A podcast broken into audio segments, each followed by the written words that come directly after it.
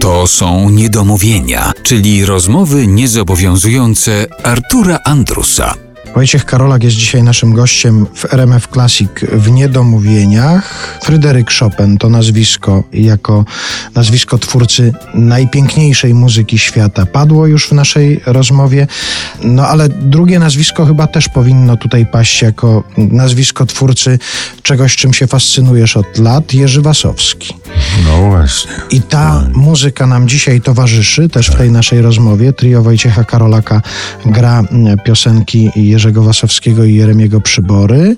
W jazzowych aranżacjach to jest, rozumiem, twój hołd dla Jerzego Wasowskiego, nagrany jeszcze w czasach, kiedy Jerzy Wasowski mógł tak, to usłyszeć. Tak, tak. I usłyszał, dlatego że pamiętam, że to była, to była taka sytuacja.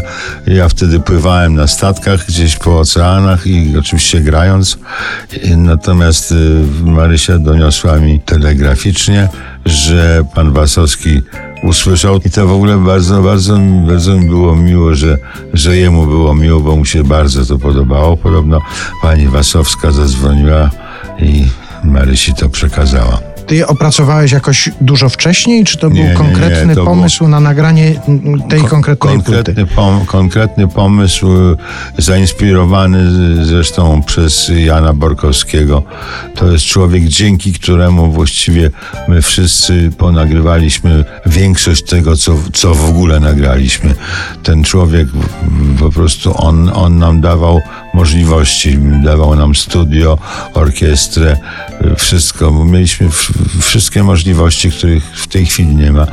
To teraz jak ktoś chce to robić, to musi sobie to sam zrobić. To znaczy musi sobie sam wybudować studio, musi sam zarobić pieniądze, żeby za to zaangażować orkiestrę, a myśmy to po prostu mieli za frajer. I jeszcze, jeszcze y, nam bardzo dziękowano, że mieliśmy ochotę się tym zająć. Także to były warunki wspaniałe.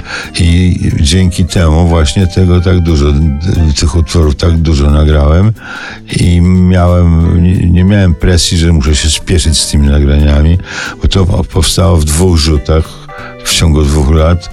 Tak jak na ogół nie przepadam ze swoimi nagraniami, to nawet muszę powiedzieć, że te lubię. I akurat jest mi bardzo miło, że to dotyczy y, melodii pana Jerzego.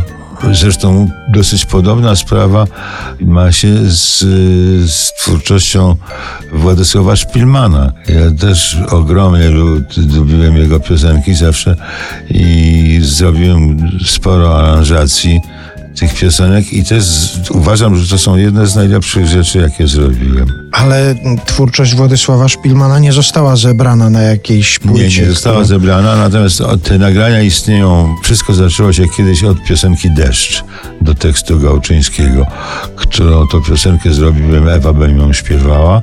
Pan Szpilman to usłyszał i tak mu się spodobało, że nas zaprosił. Mm, Z Marysią byliśmy na party u niego i rozmawialiśmy o muzyce i to jest- to było bardzo śmieszne, bo, bo mówiło się o muzyce, no niestety tylko ta biedna Marysia nie za bardzo wiedziała o co chodzi w pewnym momencie Władysław Szpilman, który był geniuszem prostoty. On po prostu pisał niebywale proste piosenki i przy okazji one były świetne. To jest wielka sztuka coś takiego zrobić. Mówiąc o piosenkach, co, coś takiego poruszył, że powiedział, no przecież na miłość boską w piosence nie można bez przerwy modulować. A ja, ja po prostu zacząłem się śmiać wewnątrz, bo, bo ja w tym samym, w tym czasie właśnie ja pisałem, zacząłem pisać piosenki i cały czas modulowałem w tych piosenkach, bo mi się po prostu jak nie zmodulowałem, to mi się nudziło, że się nic nie dzieje. A tutaj człowiek, który jest dla mnie no, wyrocznią, mówi coś takiego, że nie można tego robić. No i to było śmieszne. Marysia zauważyła i się też uśmiała.